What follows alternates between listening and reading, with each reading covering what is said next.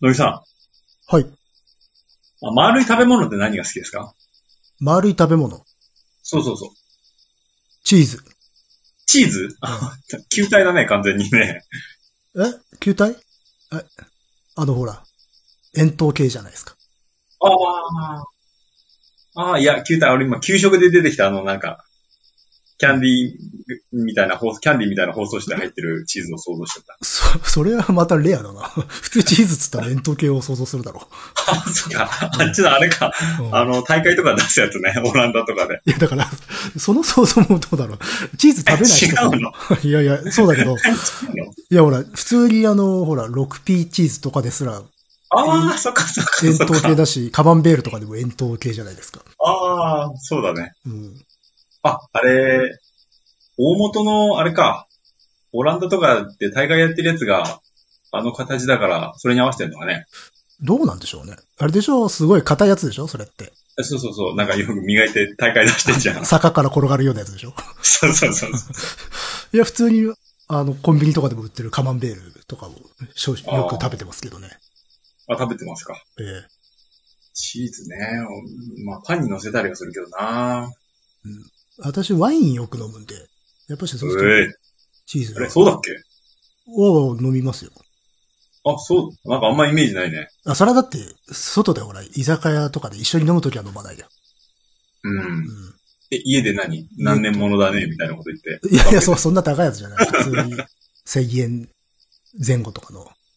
でもあーまあでも普段だったら数百円だよ。うん。セブンイレブンの美味しいよね。セブンの、何、ブランドそうそうそう。ああ、あんま飲んだことないな。ああれ、なんか、そんな悪くないですよ、ねまあ、俺もワイン全然わかんないんだけどね。まあ、あと一人一人で飲むときは結構飲んでるね。あの、あ外でも。うん。まあ、ここのところえ行けてないけど、全然。えまあそうだね。そうか。うん。ですね。あれダニエルさんは、丸いものって何なんです かでドーナツですよね、まず。 ああ、そう、そうか。サークルね。そうそうそうそう、あれも丸に入るでしょ今ちょっと日本語の難しさすごい痛感してるよ。本当だね。うんドーナツと饅頭、だまあ、大福類を俺は思い浮かべてね。そしたらなんかチーズにされた答えが返ってきたんでね。 ああまたドーナツと饅頭ってこう哲学的な差があるよね。丸にしてもね。あまあね、そうね、饅頭とか丸、丸ではないっちゃ丸ではないか真空とらな。うんね、あの、中が詰まってる。丸と。そうだね。そうか。基本的にだから今出てきたものすべて違う丸ってことになったわ けですよ。うん、そうだね、くしくもそんな感じだね。丸って難しいね。難しいですね。 まあ、そんな感じですよ。チーズですよ。あそううんそうですか。まあ、ええ皆さんが思い浮かべたのは何だったんだろうなあってな感じで。うんあ、あと一つ、レモンケーキも好きです。レモンケーキうん。あ、あのコンビニで売ってるやつだそね。うそうそうそう。ああれれ丸いでしあれょ美味。しいのあ、丸い丸い。うん確かに。それですわ。おみくんがなんかお菓子を食べてるってあんまり想像できないんだうわ、そうっすかね。食べますけどね。あそう。うん。まあまあまあ。まあまあじゃあ、始めよう。カエサルの休日です。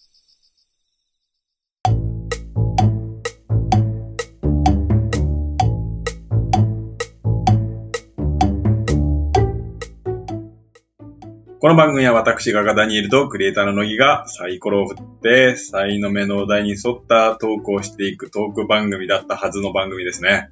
そうですね。もんう、それ念仏みたいになってますけどね、もうう。ん 実態は伴っていない。これいつまで言うんだろうとは思ってるんだけど。まあまあほら、い気が向いた時復活するかもしれないじゃないですか。そうそうそう。うん。で、えっ、と、今回は、うん。あの、平家物語をちょっと話してみようかということなんですが、うん。あアニメの平家物語ね。うん。まあ、終わってからうん。ちょっとだいぶ経っ経てっまてすしまいましたが、乃木くんが、あのー放送中も終わった後も、面白い面白い言ったので、うん。僕も後追いで見ようかなと思って見終えたんで、うん。うん。なるほど。 うん。当時の熱い思いを思い起こ思い起こすのは難しいかもしれないけれども、いやいやいや、まあ大丈夫ですけどね。うん。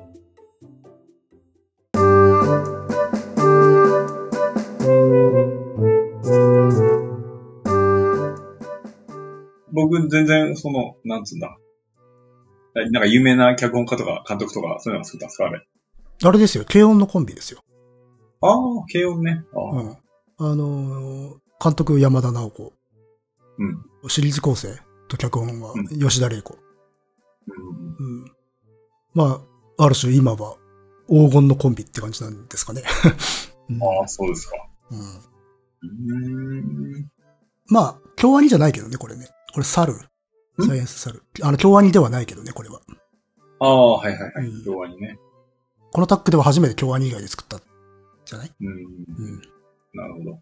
という、それがまあ、平家物語ということで、 相当びっくりしたけどね、私は。ううんん。えっていう。まあ、大きなうん。ネタを使ったなという感じがするけれども。だって、尺的に絶対無理だろうと思うよね。ああ。ワンクールで。うん。うん。そうだよね。まあ、あの短い10、10 11話。で、すごい無理なくいった ね。やっぱあの、全体じゃなくてあの、うん。バスなんだ、家族というか、そこに焦点を当てたのが、ああ、そうね。重森の一門ね。あの、平家一門全体じゃなくて、重森のファミリーを軸に。そうで、エピソードもす、もう、はしょってはしょって、まあ、なんだ、んピックアップして繋いでたうん。ので、重要なものを。だからそこのセンスが多分ね、問われるんだろうと思ったけど、うん。うん。私そこがもう、ピンポイントに刺さってしまったんで。ああ、なるほど、なるほど。全体はもう無理だから、どうしたって。うん。うん。だから何をこう、要は選出して繋いで、違う平家物語にするのかっていうところを、まあ、不安半分で見てて。うん。だけど最後はもう、グッときましたよ。うんう。ん。ダニエルさんどうでしたいや、もう、最後、本当さ最後の3話分ぐらいは一気に見ちゃいましたね。うん。うんでもまあ、どうまとめるのかなっていうのが、まあ気になってたけど、ああ、その家族にまあスポットを当てていったんだっていうのと、あと、うん。これは番組で話したのかな最初なんかほら、うん。森くんが、うん。要するに主人公、ビワって女の子がうん。未来をが見えるから、うん。要は我々の視点だみたいな。あの、平家物語の結末を知っているものっていうのはもう我々だからっていう、うん、ことを言いましたね。そう。っていう話をして、最初確かにそう、ああ、なるほどなと思って見てたんだけど、うん。えーっと、個人的な、まあ、意見としては、まあ、平家物語を語る大人琵琶と、まあ、一応大人琵琶としましょう。あの、髪が白い人ね。そうそうそう。ううん、と、えー物語の中に入っている子供琵琶みたいなのがいて、うん。その未来を見が見えるのは子供琵琶じゃないうん。で、そう考えて、確かに客観的に見てはいるんだけど、うん。後半に行くにつれて、あ、ちなみにこれもうネタバレとかは全然、ネタバレというか、ネタバレもちょっとないんだけど、あまあでも平家物語の話なんでね。うんうんはいはい。うん。えっ、と、後半に行くにつれて、もう、うん、客観性というよりは、思ったよりうん感情的になっていって、特にスケモリとの関わり合いにおいては、うん。ちょっと客観的なところがなくなっていって、うん。うん我々の視点っていうのとはまたちょっと違うのかなと思う。あ、そう、それは、あの、まさにその通りの指摘で、あの、見えてる世界は我々と同じ情報を見てるんだけど、やっぱし彼女は当事者なんで、当時の。ううんん、そうそうそう。その目線で行くと、うん。うん、あのーかなり感情的で。で、あれさ、ちょっと俺は全然知らないんだけど、スケモリって、うん。最後映ったのスケモリだよね。あれ、スケモリですね。うん。だよね。あれさ、歴史上はどうなってるんですか一応、受水、あの、自害したことになってんだけど、奄美だったかな、に生存伝説があるんだよ。おー。で、多分それを財に取ってて、あとね、東大の資料でも、その、いわゆる新、平家一門、その自害とか討ち死にした平家一門のリストの中に、スケモリの名前がないとかで、多分そういう伝説が生まれてったんだろうけど、あた多分それを使ってるんじゃないーかな。うん実際わかんない。史実としてあも。なんか俺は死んだと思ってたんだね。うん、ああ、まあね。うん。で、あの話で行くと、もしかしてあそこまでスケモリと深く関わらなかったら、スケモリの運命は違ったんじゃないかなぐらいに思ったの。ああ、なるほどね。だから物語にもう干渉しすぎていたというか、うん。は琵琶がね。い、あしてましたね。いや、最後の辺明らかにしてましたよ。運命の中に加わってた。そうそうそうう。んだから、そこ行くとね、あの、まあ語り手、うん最初語り手なのかなと思って見てたけど、もうかなり感情が関わっていたなっていう感じがして、運命が変わってしまったのかな、みたいなことは思ったね。えーっとね、拒絶、だから最初は見えちゃってるから、で、それを客観視できないわけだよね、当事者。うんう一、ん当事者でもあるから。でもそれを最後受け入れてって、まあ、その運命を見定めて語り継いでいく。そして彼らのために祈っていこうっていう決意をうんしていくわけじゃん、心境的に。はいはいはい。そうなった時に、あの、実はなんだろう、その、彼らの運命に干渉するとか、直接関わることもいとうてないんだよね、もう。うん。ううんんだから一番決定的なのはあれだよ、徳子の髪を、あの、言ったところだよ。はうん。うん。ありましたね。あれは明らかにだ、徳子の運命うん。が変わるんだ。いや、変わるんじゃなくて、実はだから、あの、美はもう、あの平家の物語の歯車の一つだったってことになるわけよね。うん。うんあのだってそういうこと徳子が、あの、熊手で髪掴まれて引き上げられるという平家物語に語られることだから、うんただその原因の一つを作ってるのは、実は美和でもあったっていうところで、実は彼女はすでにあの運命の中に取り込まれてるんだよ。取り込まれながらもそれを見つめなきゃいけないという、実は一番辛い立場であるといううね。んうん。そうだね。そんな、なんかこう、ビアの、うーん、ターニングポイントみたいなのがいくつかあったなと思って。うん、そうね。うん自分の役割を見つけて、あ、役割を見つけたっていうのは、まあ、平家物語の中で役割を見つけたってことなの。っていうことにな、結果的にそうなるね。あの、うん彼女が最初からそういうふうに向かってったというよりかは、そうなっていたっていう方が、うんうんうん。うん。だから、壇の裏で美和はいるし、船の中にいるし、うん。だからまあ、我々と同じ立場で見てはいるんだけれども、やはり彼女も中でプレイヤーとしているわけですよ。うん。で、どっちがしんどいかさ、そっちの方がしんしんどいかもね。そうだね。うん。でも、それがまさに祈りっていうことなんですよ。うん。うん。祈りね、大きいテーマでしたね。祈りっていうのは外で見ていて、かつ、関わってなければできないわけよ。うん。うん。我々は彼らを祈ることはできない。まあ、できる、 まあ、できるんだけど、なんつうの、あの世界での祈りとか、語り継ぐっていう資格は我々にはないんですよ。でも彼女にはある。彼女は我々と同じ客観的な目を持ちながらも、そこの運命の中に取り込まれてる人だからっていう。うん。うん。だからそこにその祈りの重みがあるわけで、ただ見てるだけだったら、その祈りの重みっていうのは生じないからね。うん。う。うんん。というバランスに落とし込んだんでしょうね。あんまり関わらないとね、それは。ただ見てるってだけだったらね、ちょっとうんまあ、面白くもないしね、お話としてもね。まあ、そうだよね。うん確かに。だから、そこの役割に向かわせるために、実はお母さんとの問題を割と早々と片付けるっていう、そこの手際の良さはすごい感じましたね。お母さんとの問題お母さんと、まあ、再会するじゃん。あ、自分のね。はいはいはいはいはい。うんうんでも、まあ、序盤のノリからすると、まあ、お母さんとの再会が結構ハイライトなのかなと思わせといて、実はそこハイライトじゃないんだよね。そうだよね。うんそこは手早く済ませて、でもちゃんと泣かせる。うんんっていうところにね、なんかね、鋭利なね、手つきを感じましたね。おうんー。 なるほど。そうそうそう。まあもちろんお母さんのところのくだりもなかなか泣けたんだけど、うんやっぱし明らかに一番の号泣ポイントとか盛り上がるのはちゃんと平家たちとの関係性の中で起こる物語だったから、うん。そりゃそうだよ。だってあのお母さんは存在しない架空の人物ですから、うん。うん。なのでいい畳み方してたなと思ったね。 ああいう。そうだね。あうの、んラストはなかなか。で、あの、やっぱりキャラクターが、すごく後半にかけて生き生きとしてくるまあ。のが、要はもう悲しいわけですよね、それが。要はどんどん共感していくわけだからね、こっちは。うんうん。だから、それ後半に行くに従って、あのオープニングがなかなかグッとくるものにどんどんなっていくんだよね。あれもう、どんどんあの、一緒に手繋ぎながら回ってるとこなんか泣けてくるようになるじゃないそうそうそうそう。あれだから本当物語っていうかさ、あの、オープニングのお手本だよね。意味が変わってくるっていう。だそうそうそうそうそう。う最初はまあまあ、なんだ、なんかこううん、はっきり言って現実離れしてんだよ、あのシーン。あそうそうそうこんなことありえねえよなっていう。まあ、だからあくまで、なんつうの、いわゆるダンスなんだよ、あれ。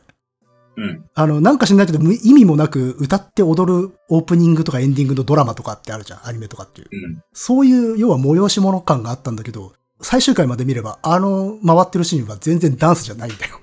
そううん深い心の交換をリアルに描いたものに、あの意味がちゃんと変わっていくっていう、だからその、同じ絵なのに、どんどんどんどん性質が変わっていくんだっていうのは、もうオープニングのお手本、うん、うん。でしたね。語ること、祈ることによって、それが彼らがまた生きるということになるので、うん。それがより見てる側にもね、深く刺さるところがあるなと思ったね。そうね。まあ、その、だから意味が変わるっていうことに関して、まあ、最初の1話。うん最初の1話を見た後ぐらいに多分さ話したじゃないですか。うん。その時にまあ、漠然と、これ多分、徳子が1話の最後に出てくるので、徳子で終わるんじゃないかみたいなこと言ったと思うんだよ。あ、てか一番なんかおー、も物語を閉じる人がちゃんと1話の最後に出てくるよって話をした、したと思うんだよ。うん。う。うん。うんん。で、覚えてないけど、したかな。そうそうそう。だから、そういう予感があったので、あ、これ多分最後感情の巻やるんだなっていうのは1話の時点で思ったのよ。うん。どうしたらやっぱ最終回が感情の巻だったんで、それがもうぶっ刺さりますよね。うん。あ感情の巻ってあの、まさに最終回のあの、後白河法皇はいと、あの、徳子が、まあ、あの、若公院で再会する、対面するっていうはい物語。あれはだから、平家物語のその感情の、ま、巻っていう感があって、そ、そこで語られてる話で、あれで終わるんだよ、平家物語って。う。うんん。まあ、違法によってはあの部分なかったりするんだけど、あ、そうなんだう。ん。でも私はあの、その感情の巻が好きなので、そこやってくれたのは非常にありがたい。うん。あの糸はどう見ますかねんなんか糸、ほご本尊から糸繋があっあてるじゃないー、五色の糸ね。うんあれもだから書かれてるのよ、その、あ、そうなんだ。女院の最後、あの、徳子が、あの、まあ、臨終の時に、まあ、五色の、うん要はあれ、極楽浄土に行くために、まあ、その仏様、阿弥陀様の指と、自分の指をその五色の糸で結んで死ぬっていうのはあるのよ。あ、そうなんだ。そへう。ーで、それが、その、壁物語の最後の、女院の最後、臨終のところで語られるんだけど、でそれが、うん。あの、ビワの 弦とはいはいはい。オーバーラップするっていう、あそこは泣いちゃいましたよ。あれは素晴らしいとこでしたね。うんそうそうそう。要はだからあれ、平家物語の閉じ方としては最高の閉じ方をしてる感なんだよね、あれ。うん。ううんん。あれ、実際オリジナルからあったかどうかわかんないんだよ、あれ。ない、日本のバージョンによってはないので、あの話。あ、そうなんだ。そう。なかったり、あるいは中にちょっと違ってたりとかするんだよ。うん。あの、連平性水域とかだと、なんつうの、あんまり感動できないエピソードになるんだけれど、でも、そうじゃない、一番私の好きな、 あの、いわゆる六道の話。うん。自分、あの、彼女は自分の人生を通して六道、要はまあ、仏教の世界でいう六つの道、それを全てはい見てきたんだっていうことを後白河に語って、だから私はもう全てを見てきたので、これからも彼ら、死んでいった者たちを痛み、祈り、そして記憶していくっていうことを持って、あの、悟りの道とするっていうようなさ、ことを語るわけじゃないですか。で、それを徳子が語って、彼女が死ぬことによってあの物語が閉じるというのは本当に平家物語にふさわしいラストだな、と個人的には思ってるわけですよ。うんだから、これはやってほしいなって思ってたの。おーうん。どうしても平家物語ってダーンノラで終わっちゃうんだよね。イメージとしては。そうですね。やっぱりハイライトそこな気がします。うん。でもやっぱし、すべてが終わった後の残された者たちの語りにこそ本質ってあるじゃないですか。う。うんん。だからね、すごく嬉しかったですね。うん。うん。で、まあ、あとやっぱし平家物語がもともとそうだし、今回のアニメ化においても、ピックアップしたところが全部そうだったんだけど、発信と悟りっていうのがやっぱり非常に大事で、お、発信発信っていうのはまあ、あの、発する心ってことなんだけど、要は仏心を起こして出家する、おーそういうは心境のことを発信って言うんだけど、あの、基本的に平家物語っていうのは悲しみを知ってる者たちってのはみんな発信して出家するんですよ。はいはいはい。うんで、今回のそのアニメ化でどこを選ぶかってなった時に使われてるエピソードってのはやっぱそこに関わる物語。だかうん。らまあもちろんトクコはそうよ。あの、すべてを見定めて、出家して、まあ、若公院で、まあ、ひっそりと、まあ、アマさんとして暮らす。そこで、まあ、後白河との対面を経て、最後は、まあ、阿弥陀の元へ行くわけですようね。んい糸をたぐって。うん。でも、それ以外でも、例えば、あの、あれ、2話だったかなあの、白拍子の話があったの覚えてますはい。うん。えっ、と、あの、義王義女姉妹とうん仏御前の物語って、あれも平家物語の義王っていう、あの、エピソードの中にある話なんだけど、うん。要は、あのー清盛入道の寵愛を受けて、まあ、要はこう、愛された女の人たちなんだが、清盛の、まあ、心変わりで、まあ、なんていうのか、幸せの絶頂から、まあ、転落してしまうっていう人たちの話なんだけど、うんあれは要はだから、あの時代の女性の、その転落劇を通して、いわゆる商業無常を描いてる話なんだけど、彼女たちも出家するんだよ、最後ね。うんうんううんん。まあ、そこでひっそりと暮らしている、甘となって暮らしているっていうのは、で解くこと全く同じなんですよ。はいはい。うん。ただ何が違うかって言ったら、あの、義王とか仏御前っていうのは、権力者に翻弄される一人の女性として、一人の女の人生としての浮き沈みを通して、こう、諸行無常を見ていくんだけど、徳子はもっとすごいところから見てんだよね。国母、天皇の母として、六道を見たって言ってんだもん。はいはい六道ってもう一一個人の人生とかじゃないんですよ。うん輪廻とかの話なんですよ。うん生きとしていけるものの。まあ、その高みから、でも、やはりそこで見てるのは少量無常であるっていう、うんうん、移ろいゆくものである。ふあの不平のものだとないのだという世界を見ている。だから、立場の違いで見てる規模とかは違うんだけれども、基本的に同じものを語っているんですよね。うんうん。だから、その、要は、すごく小さいところと大きいところで両方ちゃんと語るんですよね。でも同じ悲しみなんです、それは。うんでもって徳子はもちろんそういう国母という立場の重さからそういう世界を見てるんだけれども、やっぱしそれは女の悲しみでもあったんだよね。要は道具にされてたわけだから。うん。うん。清盛のその権勢欲、権力欲のために道具として使われた結果、ああいう人生を歩んだ人なので。ううんん。で、まあね、自分が嫁いだ天皇からは、まあ、女性としてはあまり愛されなかった人だし、うんそうみたいですね。そういうところで、まあ、実は同じ構造の物語がいくつかあったっていう。うん。で、今回の「平家物語」は、やっぱし女の人たちをすごくフィーチャーしてるじゃないですか。はいはい。うん。でも、ちゃんと男たちの物語っていうのもあって、で、その男たちの発信っていうことで言えば、やっぱしあの、あれですよ、熱森。はいはいはい。あそこも良かったですね。あそこも泣いちゃいましたね。うん。うん。あれ、熊谷直実っていう、熱森の首を取った人が実は主人公のパートなの、あそこは。うん。平家物語では。あれ、目線が熊谷なの、本当はね。はいはいはい。で、熊谷が、まあ、これは名のある武士だと思って、喜び勇んで首を取ろうとしたら、若い。うん。これ、自分の息子と同じぐらいじゃないのってなっちゃって、ためらうんだよね。首を取るのを。うんはいそれで、あなた名のある方とお見受けするが、って名をね、尋ねるんだけど、その集まりは答えないっていう話のところなの。うん。名前なんか、まあ、言わなくてもいいと。ただ、この首を持って帰れば、お前にとってはとても手柄になるぞと。うんだから、さっさと殺して首を取ってけっていうわけですよ。で、後で、その首を取って、持ってったら、それが集まりだってことが分かるって話だ。うん。けど、今回のアニメ化にあたっては完全に熱盛目線に切り替わっていて、そこは実は改変されてるんだけれども、うんでも、やっぱしあそこで描かれてるのは、あの、熊谷の発信なんだよね。うん。最後映ってたよね、あの人もね。そう。彼は、あのーそれを後悔して出家するっていう物語があるから、あの後、うんあの、法然に弟子入りしてるんだよ。うん。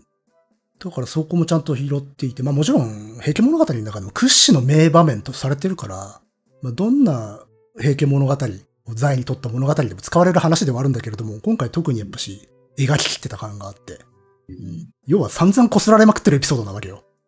あつ森ってよくね、武士の鏡みたいな感じであの語ーられる人でね。えっとね、能とか、講和化米とかになってるので有名なんだよ。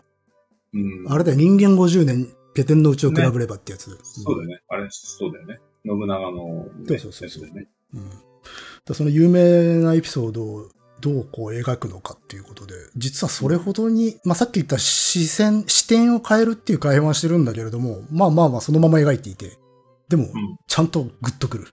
うん。うんあそれも演出力よ。うんだから今回、だからその演出力みたいなところで、あの、要はシナリオ的には明らかにさ、もう抜粋せざるを得ない。はい。いろんなもの切り落とさないとできないから、バッサバサ切ってんだけど、その時に、要は必要最小限しか許されないわけだよね、描くパートっていうのは。うん。だからシナリオ的には限界があるんだよね、多分。うん。うんだからそこの部分は演出に、を信頼して丸投げしてる感じがあるのよ。うん。うんここからここまではもうこれ、なんつうの、セリフとか物語の展開で描けないので、演出にお任せしますみたいな感じの書き方を多分してるんじゃないかなと思って。そこの、なんていうの、ある種の英断と信頼関係みたいなのが伝わってくる感じがしてうん。だから、これはやっぱし、気心知れた感じじゃないとできないんじゃないかなっていう感じがしましたね。だってどう考えたって説明が絶対に足らないんだもん。尺では。言ったはいら。はい。うん。でもそこをどうやって埋めていくかって言ったらもう絵でしかないっていう。なんかまあ、花とかもきっとなんか意味があったんだろうなと思うんだけど、花言葉とか全然知らねえしなと思いながら。まあまあまあ。いや、でも本当表情とかですよ。とか、うん、カあ、ッそう。トの割り方とかで。うん。まあだからその熊谷の物語ってのは一切描かれないわけじゃないですか、アニメーションで。うん。でも、熊谷の悲しみってちゃんと伝わってるじゃないですか。はいはい。それはやっぱし、それあの、絵の、あの、ビジュアルで表現する、その手際の丁寧さみたいなところで、ちゃんと担保されてたんでしょう。まあ最後、出てきた時分かんなかったけどね、一瞬。あそこだけ俺巻き戻し3回して、ああ。ああの人だなって思ったけど。うん。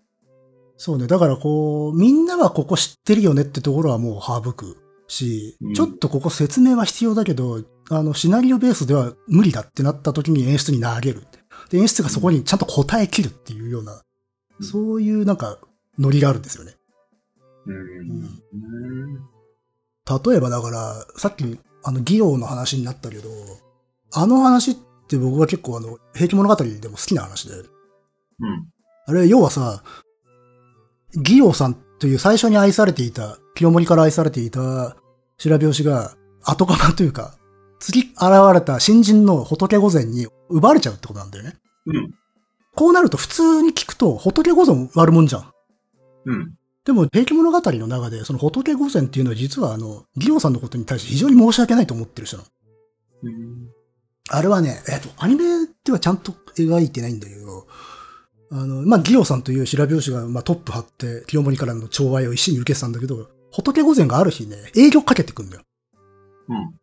あの、私の眉を見てくださいよとうん。で、そしたら清盛は、んーどこの馬の骨ともわかんないやつが、しかも自分からなんか、売り込みにかけてくるなんて、あそんなもん、まあ、見るに値しないから、追い返せってって追い返そうとするんだよ。うんそうすると、義王が、それはあまりかわいそうだから一応見てやってくださいよ、みたいな感じで取り出すんだよね。あ、そうなんだ。そう。それで仏御前の前を見たら、清盛は一気にそっちに心奪われてしまう。うん。で、義王を追い出しちゃうんだよ。うん。うん。でも、そうすると仏御前は自分を取りなしてくれた義郎に対して恩義に感じてたので、自分のせいで義郎がそういうことになってしまったのは非常に申し訳なく悲しいっていうことで、あの許してあげてほしいっていうことを清盛にずーっと言い続けるんだけど、清盛はいらないっつ。もうあいつはいらないんだってなっちゃう。おーそしたら、挙句の果てにその清盛ってひどい人で、義王を逆に、あの、仏御前の話し相手にするためにもう一度出資しろっていう。一度追い出しといて。おー要は同じ白拍子で話し相手がいないと寂しかろうっていうん で、要はだから、なんつうのかな、慰め役にさせちゃったのね。はいはい。うん。そこはあのアニメーションでも描かれてて。あ、やってましたね。うん。で、でも仏はそれすごく心痛めてたわけだよ。うん。うん。自分にとっては恩人なんだから。で、でも結局議論はそこを出てしまって、まあ甘さになるんだけど、一度死のうとしてね。はい。うん。うん。で、その後、仏も後からやってくるじゃないですか。んその後、あの、議論が山奥のお寺でさ、甘さになってるところ、お母さんと妹と一緒に、三人でいおりに暮らしてるんだけれども、後から仏御前が訪ねてくるじゃん。はいはいはいはいはい。あれは本当にあの、平気物語でもそのように語られていて、実は仏は心痛めていて、で、あの、まあ、義王に対してすまないと思っている。そして、うん、義王さんと一緒に、あの、仏の道にうん進みたいと思っていたっていうことで、彼女も出家してあら、あの、後からやってくるっていう話になってるんだけど、その時に実はその仏が、義王さんに対して非常に恩義に感じていたこととか、非常にあの、申し訳なく思っていたというエピソードを一切切ってるわけだよね。うん。絵としては。うんでもそれがないと、あの最後ってわけわかんないじゃん。 うんなんで仏さん後からまた来たんだろうねってなっちゃうからうん。でもその時にちゃんとワンカットだけ、仏さんのお話し相手になりに、ギオさんがやってきた時に、仏がすごくいい顔するのね。うんで、二人の間にちゃんともう心の交流っていうのがもう生まれているんだっていうワンカットはちゃんと入れてんだよ。おーそれをやることで、そこのバッサリ落とした部分をちゃんと保管するんですよ。うん。で、もちろんそのワンカットだけだから、そこの見せ方とか絵とかがクオリティが高くなければそれは担保できないんだけれども、ちゃんといい顔すんだよね。うーん。あ温かいものがあるんだっていうことをちゃんと絵の説得力で見せてからのうんお寺での再会っていう話になってる。で、そういうこと細かいところでやっていくんですよ。うん。落としたら演出で保管するっていう。うん。なるほど、なるほど。うん。シナリオで語れないものを絵が語り、絵で語れないものはセリフでっていうことを。うん。だからまあそのシナリオと演出の関係性のお手本だなとは思いまして、それは。おーあるいは物語だけでは語りきれないってなったところはもう力技でいこう。演出の力技でいくっていう。演出の力技例えば戦のシーンとかよね。はい。まあかなりだから戦に至る経緯とかってのもう語りきれないからそんなのうん。でも、戦なんでやっぱそこは見せ場なわけだよ。うん。だから大事な物語部分を落としながらもそれを見せなきゃいけないから、もうあとは絵でやるしかないよねってなる。うん。うん。だからそこはもうシナリオ側が信頼して絵全部絵に投げる。で、絵はそこにどう答えるかっていうところになる。だからそこのスペクタクルはでもやっぱ失ってなかったなと思って。うんうん。まあもちろん保管しちゃってるのなんだよ。見てる側がね。あ、見てる側ね。うん。だからそれは、例えば平家物語の話全く知らない人が見たらどうなのかっていうのはちょっとわからんけれども、でも全く知らなくても感動した人多分多いだろうと思うから、やっぱそこは絵のい説や、得そう細かいところなんて、おおむね知らないよ。うん。でもまあまあ多分、インパクトあるっていうか、うん。すごいスペクタクルとして見せられたと思うんだよね。そうね。うん。で、まあ、いや、戦のシーンはすごいなと思いましたね。おーいや、あの、人によっては、ほら、尺が短いから、ちゃんと語りきれてない、描ききれてないよねって思う人もいたかもしれないんだけど、まあ、普通にテレビシリーズの時間とか予算じゃ無理じゃないですか。うん。うん、合戦シーンをマジでやるなんて。うん。だからまあ、非常にうまい、なんつうの。省略しながらも、かっこよく見せる。ここは注力して、ここは抜くっていう、そこのなんか、取捨選択が非常に巧みだった。うん。例えばだから、騎馬武者たちがバーっと押し寄せるところは、いっぱいやれば迫力出るんだけど、そんなにはできないから、もう本当にワンカットだけ入れておいて。あとはつなぎでそれがスペクタクルで覆われてるようなリズムとか、勢いを出してるんだけど、実は絵で見たら全然動いてないんだよ。おーやっぱりアニメーションさせてなかったりとかするんだよね。うん。うん、実際には。ただまあそのつなぎ方とかで、そこのスペクタクルとかを失わないように見せているっていう、うんそういう工夫。で、これはもちろんその絵の細かいところの話なんだけど、それは全体にも同じベソットが生きてる。どこを抜いてどこを活かして、で、活かす部分はもうしっかりやる。うん。その歌詞抜いた部分に関しては別の形で補っていくっていう。これの積み重ねだったっていう。だから細かいところだったら合戦シーンのそのビジュアル的な表現でそれをやるし、物語全体でもそれやってるっていう。だから取捨選択だったっていう。全部が。うん。まあ、その、さじ加減というか、バランスがちょうどよかった感じかな。っていう、うまくハマってたんじゃないかなっていうう。ん。うん。じゃないとやっぱし消化不良になってたんじゃないかなうん。うんやっぱし尺足んなかったねっていう風に終わっちゃうか、もしくは、全然何をやりたかったかわかんねえなっていう散漫な感じにもなっちゃうし、逆に。うん。でもそうじゃなくて、ギュッと締まっているけれども、スペクタクルはある。壮大さも、まあある。っていうところは、その取捨選択がすごくシビアに行われて、かつ、効果的に、あの、運用できてたからじゃないかなっていう、うん。うん、ところは感じました。うん。まあわかんないけどね。あの、 全然足らんわって言ってる意見も見たことあるからね。 うん。あ、そう。うん。あの、キャラクター造形に関してはどうでした僕、源氏が気になったんですけど。ん平家のキャラクターの描き方に対して、源氏がちょっと、なんか、ああ、も うね。なんだろうね。もう外側の人だよね。外側の人だったね。なんか、やっぱ、うん。雑だったなとは思うけど。まあ、敵役だからってのもあるし、あとはもうあれじゃないですか、そこは、ちょっと制作期間のタイミングとかわかんないんだけど、うん。まあ、大河ドラマで保管してくださいよってことじゃないで すか。うんそういうことか。うんいやー、ねえ、ちょっと、あのさ、うん。個人的にはこれまで目にしてきたあの時代のものは、やっぱ源氏側についてた。源氏側からの目線で、まあ、そのう物語のね方。が多いわけ。敵役は平家だったからね。そうそうそう。うんだから、源氏側のキャラクターの方が、まあ、なんとなくイメージがついてたんだけど、 うん。なんか、それにしても雑だったないやいや、でも、まさにだからそこで、源氏のことは知ってるでしょっていう、うんうん、オミットの仕方してたんじゃないかな。うんあ、の、平家のあの兄弟のうん。描き方の繊細さに比べると、義経頼朝の雑なことだと思って。頼朝は特に雑だったね。雑だったね。うん。うん。あとね、逆に言うと、義経なんかが特に顕著だったんだけど、やっぱエイリアン感があってよかったよ。んエイリアン感が。あ、うん。うん。すごいあったね。なんか全然テンションが違ったね、やっぱり。そうそうそうそうそ平家がう。うん平家ってのはまあ一連卓勝っていうかさ、非常に家族が仲がいいイメイメージがあるんだよ。で、かたや源氏なんてのはマジ、あの、親兄弟とかで殺し合ってる時代なんで、代々。はい。あの、自然死したやつが極端に少ないって話昔したじゃないですか。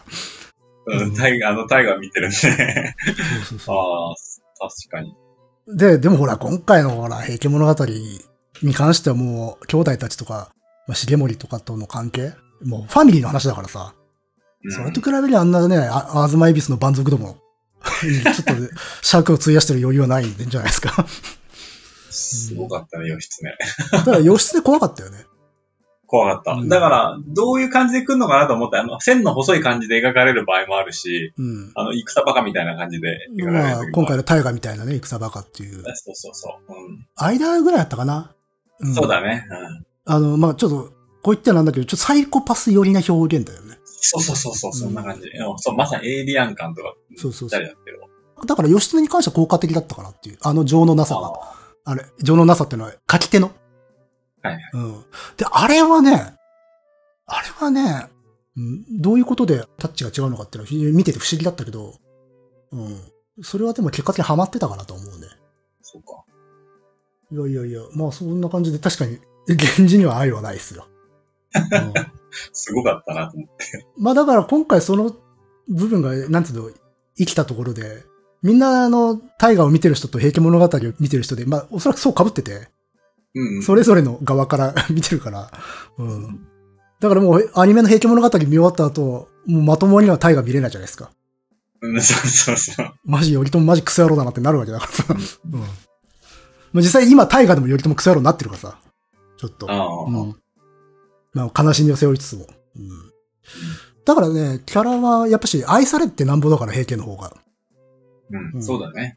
だからほら、フィーチャーしたのがさ、あの、まあもちろん、重盛の子供たち、まあ、重盛を筆頭にね、うん。平家の中では、善なるものとして語られてきた人だから、うん。あの、平家物語というお話の中ではね。はい。うん。で、その子たちのね、これもりとか、もう、まあ非常に、臆病者として語られることはいいんだけど、それはつまり優しいってことだから。ううんん、そうだね。うんだし、あと、重平ね。重平。うん家平ああ、はいはいはい。あのーなんていうのちょっと、ダンディーな感じの。うん。あの、捕らえられて、うん。そうそうそう、あれ捕だまよっねちゃった人。頼朝の前に引き出されてた。うん。で、重平とかをフィーチャーしたのすごく良かったね。これもりと重平が戦に蝕まれていくじゃん、心を。うん。うん。あの、要は棟梁一門として、まあ、非常なね、この戦いに身を投じていかなきゃいけない。でそれを受け入れながらも耐えられなくなってしまってる二人のなんか摩耗っていうのを描いてたじゃん。うん。そこはすごくやっぱ見てて愛おしくかったよ。うん。で、特に重平、まあもちろんこれもりも悲劇的な最後を迎えるんだけど、重平もうん、アニメではちゃんと描かれてなかったんだけど、あの人も悲劇的な終わり方してる人だから。そうなの。あの人ほら、なんと、な、奈良を燃やしちゃったでしょ。はいはいはいはい。だから、あのー奈良のお寺の首都、あー僧兵たちから非常に恨まれてたわけ。うんだから、あの、捕獲された後、頼朝は引き渡してんのよ、重平を。おーで、重平は、まあ、要はその復讐ということで首跳ねられてる。ああ、そうん。で、一応あの物語の中では意図せず燃やしちゃったってことになってんじゃん。う。うん、ってことなんですよね。うん。あれ、実は違本とかだと、あの、意図的に燃やしたという、ふニュアンスで描いてる物語もあるんだけど、一応あの、今回採用してるのは、あそこまでやる気はなかった。っていうことで苦しんでしまったっていう人を描いている。悲しみを背負ってる人たちってことだから。うん。うん。まあ、要はね、あれ、棟梁、清盛入道のね、暴走に引きずられてってしまって、でもまあ自分たちも立場としてはね、い非常なことやらなきゃいけなかった優しい人たちの物語だからね。うん。うん。で、ビワはその人たちの人となりとか優しさを知ってるから、それをちゃんと見守っていて、語り継ぐために、ああやって目を使うことになってしまうっていう、うん。うん、話でしたからね。だちなみにね、重平ってのは奥さんが言って、重平の奥さんが最後、あれだよ、徳子と一緒に甘さになってた人だよ。はいはいはい。うん。あの、奥さんが重平の首を弔ってて、まあ、夫の母体を弔うために出家してたっていう人なんだけど、うんそれが、あの、徳子と一緒にあそこにいたっていうこともまた、あの物語の厚みになってんだよね。なるほどね。うん。だからさっき、発信とか悟りってことを話したけれども、それができなかった人たちもいるわけだよ。その場に日後の死を遂げてしまったような人たち。そうすると、残された人たちがそれを引き継ぐんだよ。うん。うん。だからあれはやっぱし、自ら発信したものと残された者たちが代わりにそれを弔っていく、祈っていくっていう役割を負わされてる人たち、両方が描かれてる。ううん、で、実は重平の奥さんもそうだったっていう。うん、ただそこもやっぱし、ボリュームが膨らんでしまうので、しれっと映ってるだけなんですよね。なるほどう。んそれはわからなかったですな。うん。まあね、私はやっぱしあのラスト好きでしたからね。う。うんん。まあでもやっぱ愛すべきキャラとしてみんな描かれてましたよね、ちゃんと。はい。胸森ですらちょっと憎めなかったじゃん。 そう うん、棟梁。 うん。そうかない や、お私は個人的にはね、あ、そ小悪党じゃん。大悪党じゃないじゃん。ううん、そう、大悪党ではないですね。そうそうそうそう。まあね、確かにまあまあ、あいつがね、 いろいろと原因作ってるし、だけどね。うんうん。前がって思ったけど。うん、 まあだから、あれですよ、非常に悪役として描かれてきましたよ。ああ、まあそうだろうね。うん。そうね。あとそうね、その脇役の中では、友森って人いたでしょ。ももり。ああ、はいはい。ちょっと豪快かっなこいいかうんはいはい。なんていうの、武変者というかさ、肉体派の武士。もうすぐ東節が見れあまあ、しょぞそううそうみたそいうな。そう。あれ有名なセリフでね。はいはい。あの、珍しき東男オーバーってやつ。あ、そうそうそうそうそう。彼がでもすげえ重要な役を追ってたっていうのはね、良かったっすね。うんうん。あの、ビワがある種あそこで覚醒するシーンがあるじゃん。見るものは全部見たみたいな。そうそうそう、見るべきほどのことは見つ、今は自害せんっていう言葉を。あえっと、今のは、あの、平家物語での言い回しで、アニメーションの中では見る、見るべきものは全て見た、っつって。で、その後に、あの、ビワが、まあおそらくあれ、全てを見切ったので盲目になるじゃないですか。はい。だからあ、友森のあのセリフ使うのかっていうんでう、んゾワッとしたよ、やっぱし。うんあの瞬間だったよね、やっぱね。そうそうそうそう。まあやっぱしこれは平家物語の壇ノ浦でも名台詞の一つだから。うんうん。で、今まではその、どっちかって言ったら、弱き者たちっていうのか、まああの世界、あの時代においては弱き者たち。まあだから、女性、どちらかというと女性をフィーチャーした物語だったし、あるいはその、臆病者のこれ森であるとか、あるいはこう、まあお寺を燃やしてしまった重平であるとか、ああいう人たちを前面に出してたんだけど、片ややっぱし平家っていうのは部門なんですよ。うんうん。よくね、ああやって公家化したとか言われてるんだけど、やっぱしあの、はい武家で初めて武家政権を作った一門、あの、部門の棟梁であるっていう面があって、で、それをある種、友森みたいな人たちっていうのが追ってるわけだよね。うんうんなんたってやつらは戦闘の専門家なんですよ。武士ですから。うで、彼らはその、要は男の論理っていうのを持ってる。うんで、男の論理として見るべきほどのことは見つって言ってんだよ。うんうん。うん部門の棟梁として位を極めてったと。実力で位を極めてった者たちが見た世界ってのがある。で、それは今回のアニメーションでは描かれてないの。うん。男たちの見た世界っていう。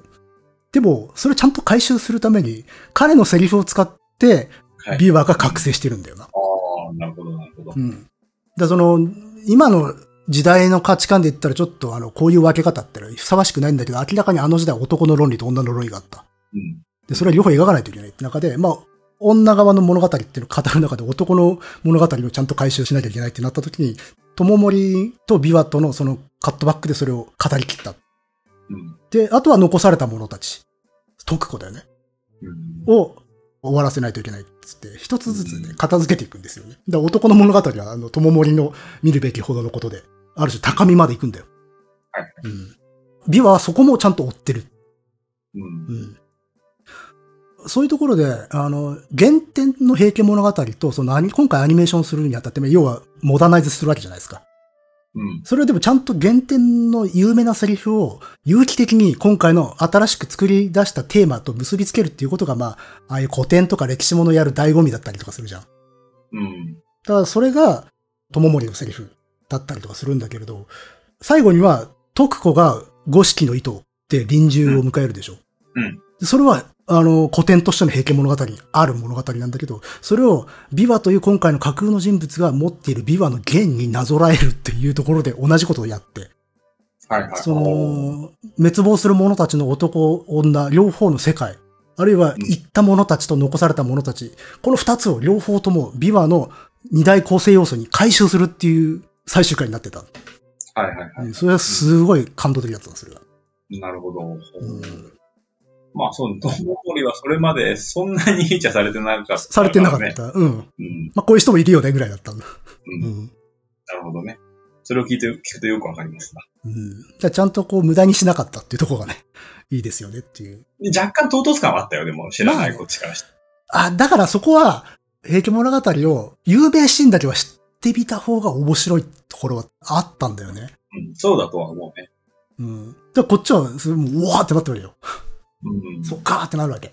明らかにあそこでギア入ってんじゃん。あの回。うん。そう友森の死のところから。で、もうビワが全てを受け入れて、自分の使命みたいなものを完全に悟った状態になる瞬間だから、あそこが。うんで、その瞬間彼女は盲目になる。要はビワ奉仕になるんだよね。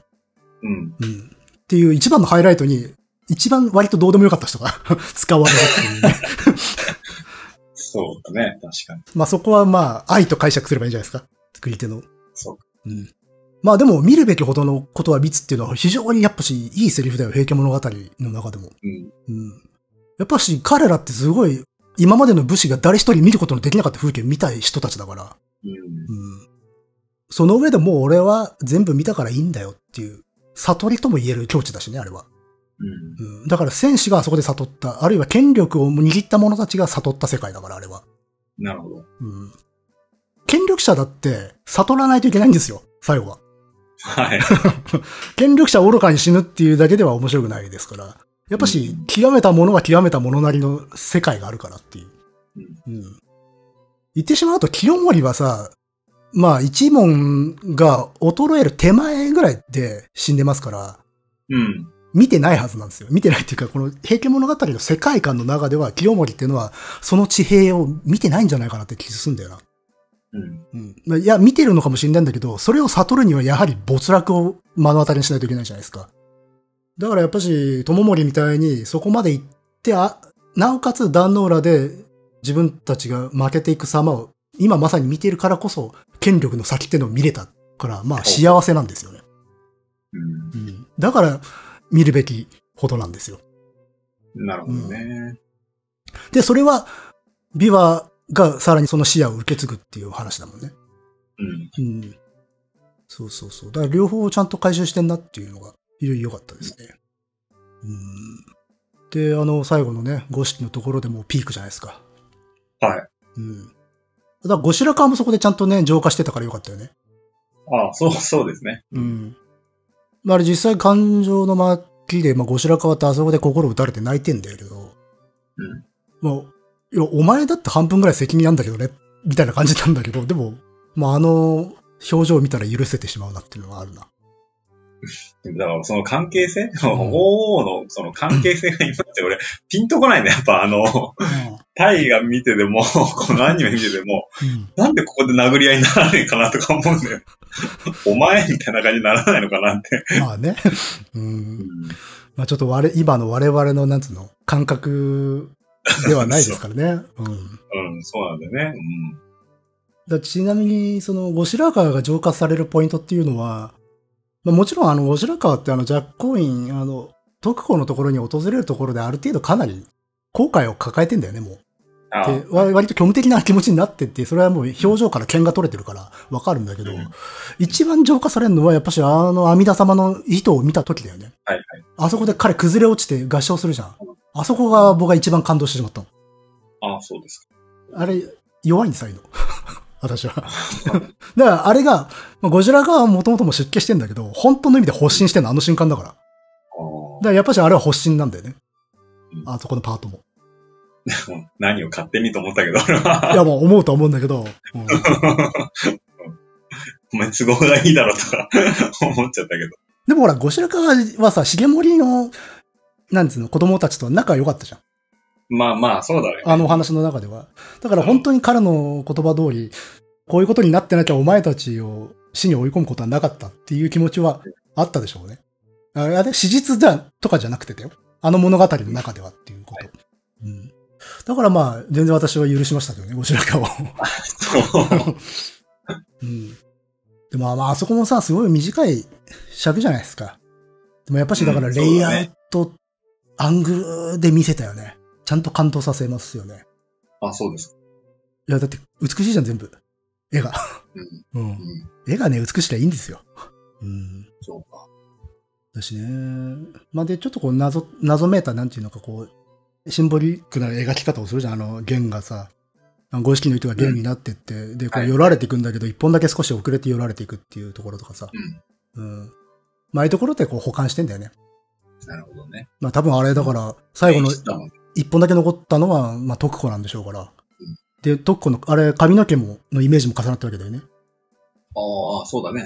彼女は髪の毛によって、ある種運命、あの、まあ、うん。あそこから生き延びた人なので、うん黒い糸っていうのは彼女のが、これを見定めなければいけない。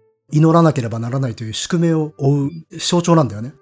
それが少し遅れたところで寄られてってってな、寄られた人たちはみんな成仏してるわけだから。う。うんんだから、その、ビワっていうのは彼らを成仏させていくんだよな。うん。うん、あのー、閉曲の響きで。うん。で、最後、ね、あの、ベベンつって終わるっていうのは美しいなと思うね。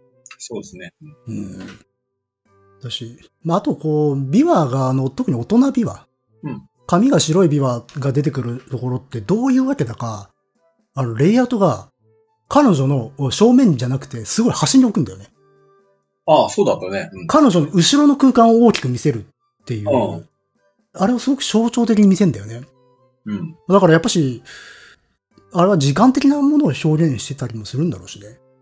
時間彼女っていうのはもう、過去というものをすでにさ、背負った状態で常にあれを断ち続けてる。あの弦を弾き続けてるっていうう。んはいうんもちろん、あの、絵としてかっこいいからってもあるんだけど、うん。彼女は逆のポジションに置けばさ、彼女の前には未来が待ってんだよ。あ、そうかそうか。あ、なるほどね。うん、でも彼女の仕事って未来を見つめることじゃないですから。うんなるほど。おー過去に去っていった者たちの記憶を紡いでそれを語るっていうことなので、そういうのをうん。絵として見せれば、言葉いらないんですよ。うん。うん。で、レイアウトってそういうことだしね。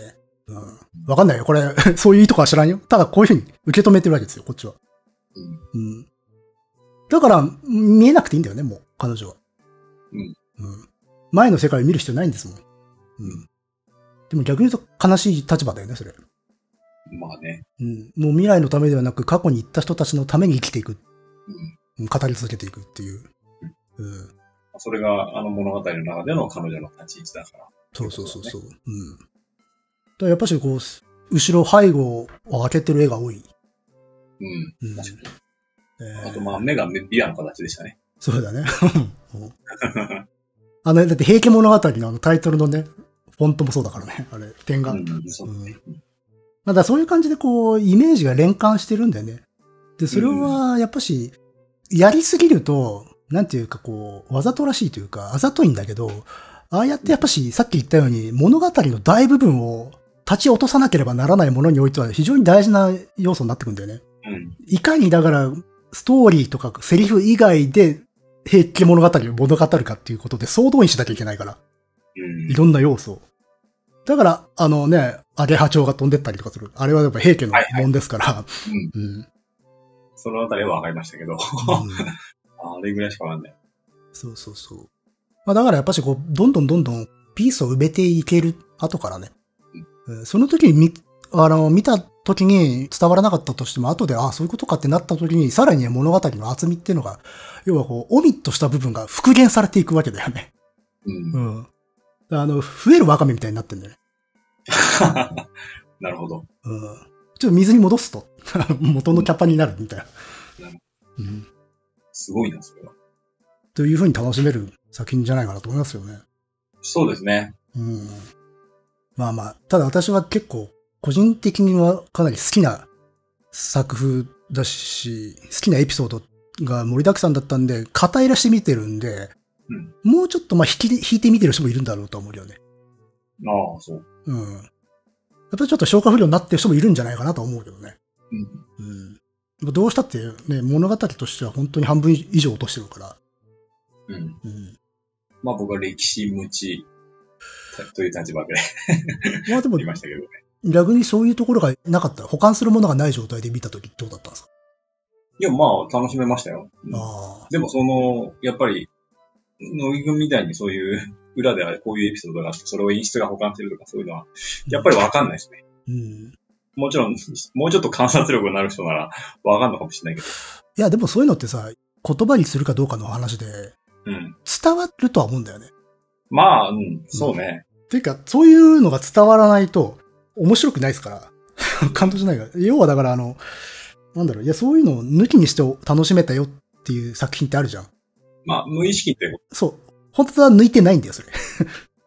と。それは、演出の、うん。なんか本来の役割な気はするけそど、うそうそうそうそまあ確かに押し付けがましさとかはなかったから、う。うん。その演出にね。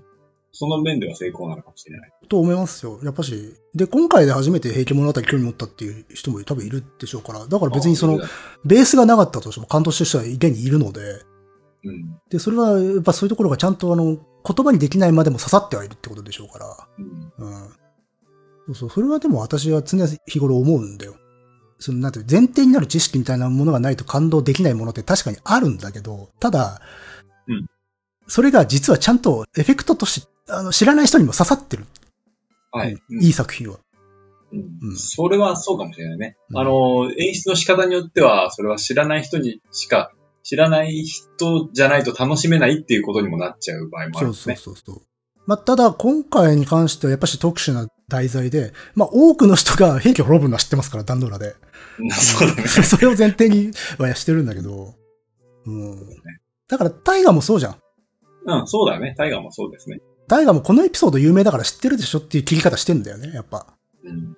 そこの見極めはだから大事よね。ここは多分知ってるから語らなくていいだろう。ここは多分多くの知らないからえちゃんとやろうっていう。そこの取捨選択。ださっき言ったように。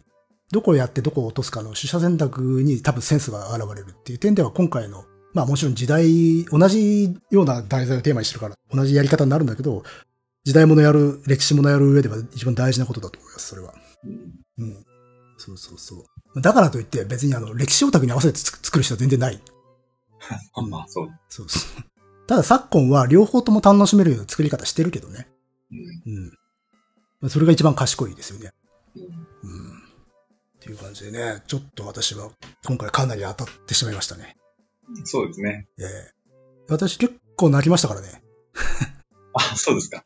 熊谷、あの、厚森と、やっぱ最終回はちょっとね、かなり来ましたんで。ああ。なるほど。うん。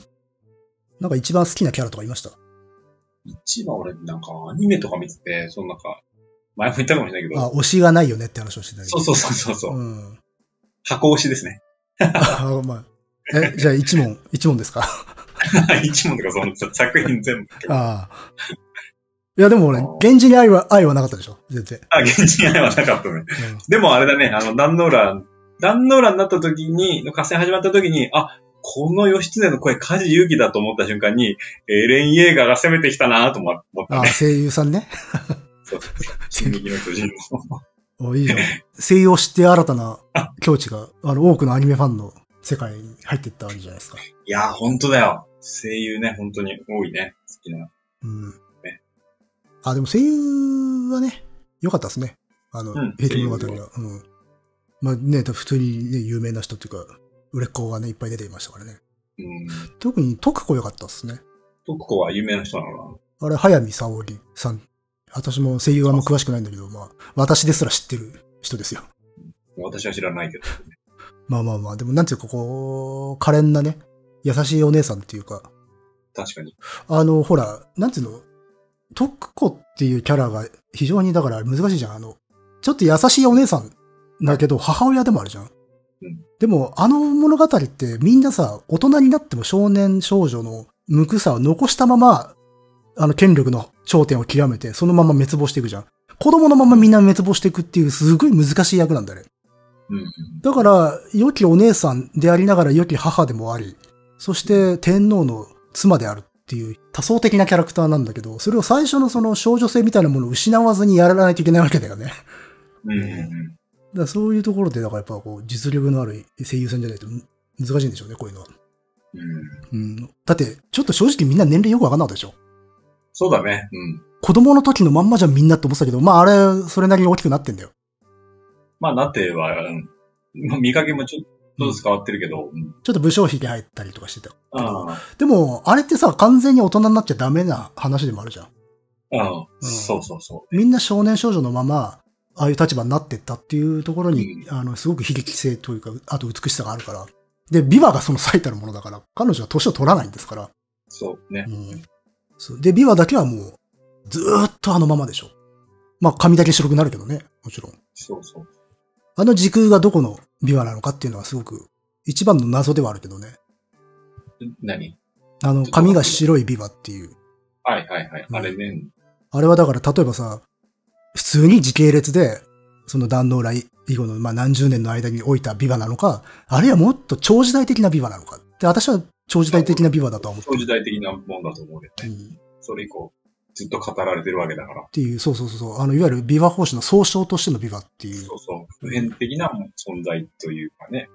だから、あの、幼い顔のまま髪だけ白いっていう表現になるんだろうなって思うから。うんうんでそれは、あの、なんつうの、可愛らしさとミステリアスさ、あとちょっとした怖さがあるじゃん。うんあの白ビワは。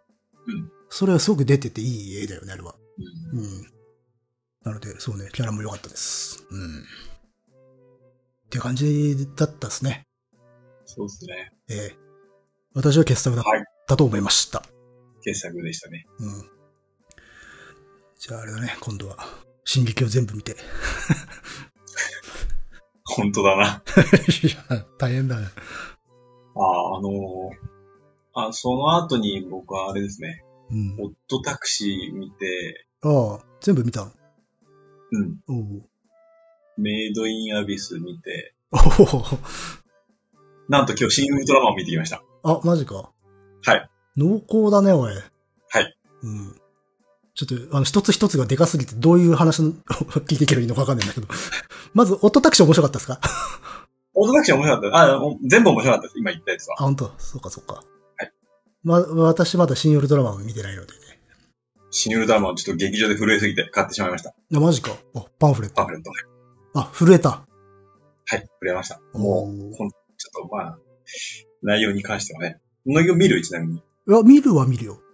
うん。ああのーこれは、あんまり言わなかったけど、前回も。うん。あの、小さい時見たヒーローものの中ではウルトラマンが一番好きで、うんまあもちろん全部見てたし、ウルトラマンシリーズ、あの、他のやつも一応見たんですよ、6兄弟分は全部。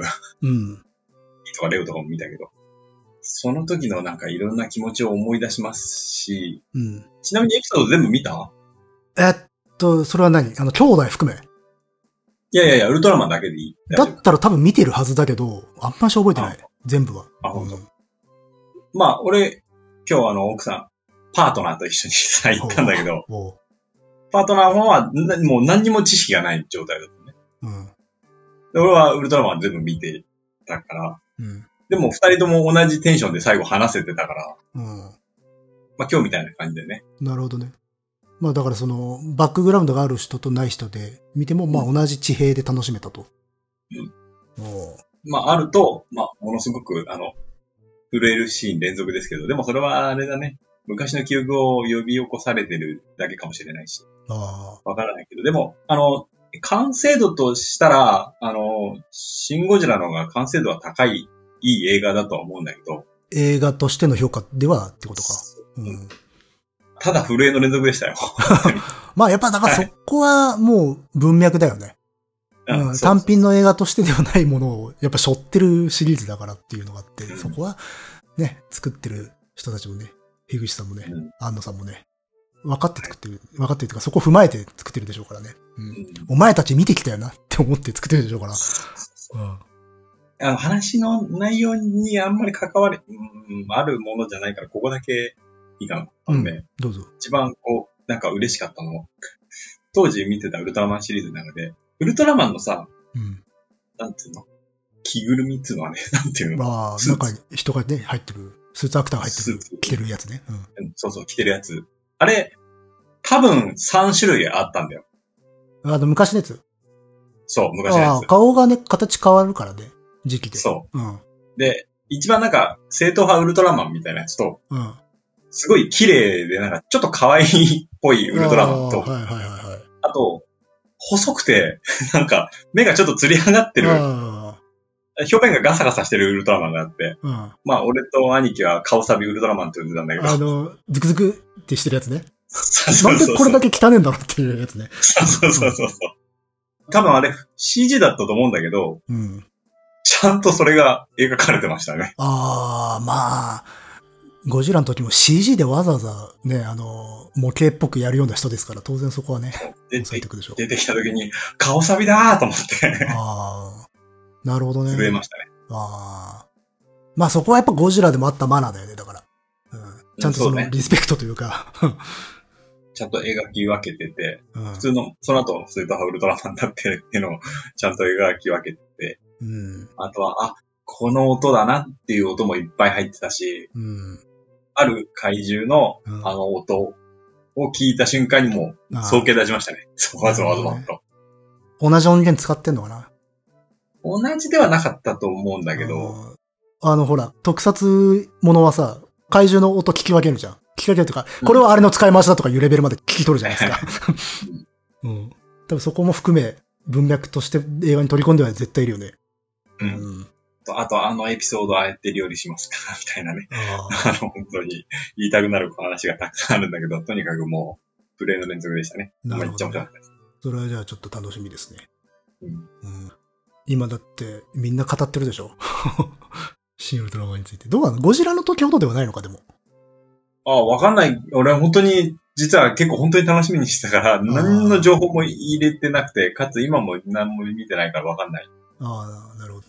でもちょっとこれからなんかいろいろ見てみようかなとはちょっと思うけど。うん。まあまあ、でもシン・ウルトラマン語りは多分今ピークだろうとは思うから。うん。まあ、そそうだね。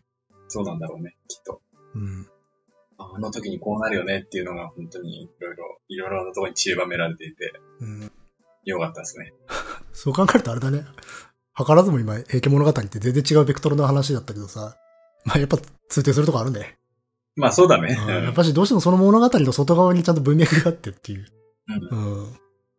で、今の時代、ますますそれ問われるっていうかさ、みんな SNS で共有するから、情報。うん。もうそこありきだよね、もうんそうだうね。んそれはそうかもしれなう。で100年後にあの発掘されたら、その100年後の人がちょっと理解のできない作品っていうのが、これからポンポンポンポン作られてくんだろうねい。。うん。うんああ、そうか。 もう、だって多分、シン・ウルトラマン最たるものでしょ、それ。そうかも。だって、普通にさ、100年後の人が映画年表作った時に、これはこの2022年なのに、映画随分と荒いなと か、みたいな風に見えるわけじゃない。あ、でももちろんあれか、とちゃんと、その私学が、映画史が存続してれば、あるま種あね映像的なリバイバルがそこでなされてるっていう文脈で理解するんだろうけどね。うんですね。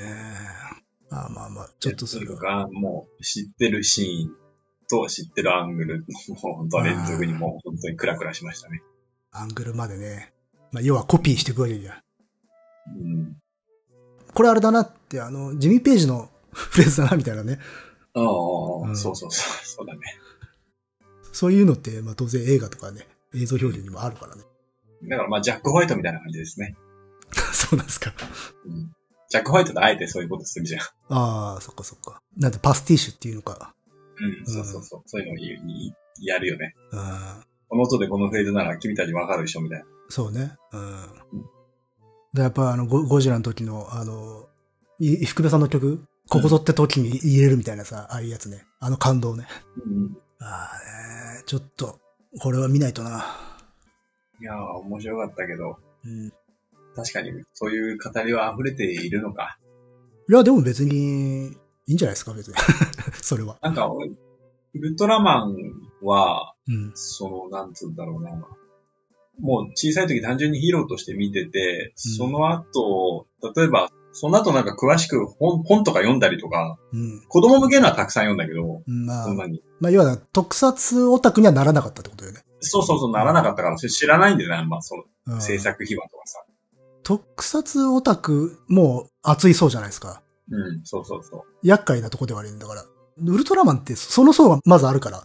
あの、子供の頃みんな見てたんだけど、特撮オタクとして大人になってもずっと享受し続けた人と、やっぱ子供の頃に見てたってとこで終わってる人と、どちら側の文脈が、なんていうのかこう、さっき言ったような映画が持っている外側の文脈と接合するのかっていうところで。うん。うん。で、特撮オタク、いや、俺たちの側にってなっちゃうじゃん、どうしても。まあ、そう、そうなるよね。で、子供の時だけ見てたっていう人は、自分の方に接合するじゃんって。まあ、両方あっていいいいんだけど、それはもちろん。うん。うん。でも子供の時に見てた僕としては、本当に、本当に面白かったですね。ちゃんと接合してるってことよね、だから、そこは。はいうん。まあ、ももちろんね、それは、大人になっても享受し続けるっていうのは、もちろんその子供の頃の、 その原体験が刺さり続けてるからやってるんであって、根底は一緒なんだろうとは思うんだけど。ううんん。まあ、そこに知識がつくかどうかの違いだからね。うんうん。そうね。特にね、作ってる人たちがややこしい人たちですからね、そこが難しいんですよね。う。うんん。いやー、実は本当、楽しみにしてたからな。本当。よかった。機会が来たらもう一回見たいぐらいだけど。まあいいんじゃないですか、何回でもうん。それにしてもあれですね、今ちょっと話戻すようだけど、オットタクシーに、あと、えっとメイドインアビスんメイドインアビスも見たんでしょはい。すごい時間使ったね、じゃあ。あの、通勤が全部電車になったんで、あ車通勤をしなくなったんで、 あ、ああ。見れるんですよ。毎日見てたわけだ、通勤中。そうだから、片道で一本見れるので、ああ。ちょっとなんか寝る前に、あーもう一本見とこうかなとかさ、うん。三本とか見れるじゃないですか。そうね。いやー朝からメイドインアビスとかヘビーだな。あ、そうあ、まあ、前編が別に重いわけじゃないけど、ほら、特に重いシーンが、 あの、エピソードあるじゃないですか。見た見ましたよ。うん。あ、本当。そうね。まあ、なかなかえぐいね、作品でしたけど。うん、うん。まあでも、ちょっと前の作品なんでもういいかな。うまあまあ、そんなような感じで、うん。ん。いいっ。見てますすかまあ、じゃあ、とりあえずウルトラマンは、どっかのタイミングで見に行ってきますわ。はい。うん。ら。じゃあまあ今日はこんな感じですかね。えい。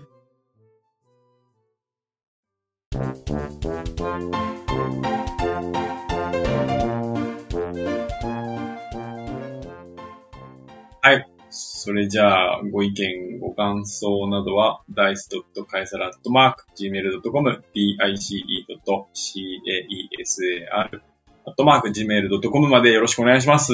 お願いします。それじゃあ、また。また、さよなら。はい